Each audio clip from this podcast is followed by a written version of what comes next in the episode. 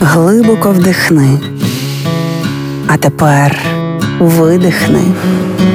Ти знаєш, що ти відчуваєш, а ми знаємо, чому. Програма є мозок.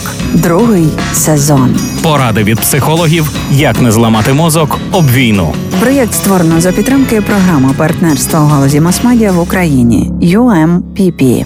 Нам часто здається, що мозок не пов'язаний з м'язами. Ну тобто м'язи з ним так, а він з ними не дуже. Однак насправді підтримання тіла в гарній фізичній формі є найкращим способом зберегти здоровим і мозок. Фізичні навантаження тіла не тільки покращують приплив крові до мозку, а й сприяють підвищенню кількості протеїнів, які стимулюють зростання і розвиток нейронних мереж мозку. Підтримка тіла в тонусі один з найбільш надійних способів розвитку мозку. Позитивний ефект від руху виявляється протягом всього життя. Школярі, які ходять до школи пішки, зазвичай краще вчаться, а пенсіонери, що регулярно гуляють, демонструють гострішу пам'ять і вищий рівень концентрації уваги. Для мозкової діяльності є корисними найрізноманітніші тілесні практики від легких кардіотренувань до силових занять і навіть бодібілдингу. Оберіть режим, який найкраще відпочиває вашому теперішньому рівню фізичної підготовки, і займіться фізкультурою чи спортом. Зрілий вік це не пояснення відсутності спорту, це підстава ним зайнятися.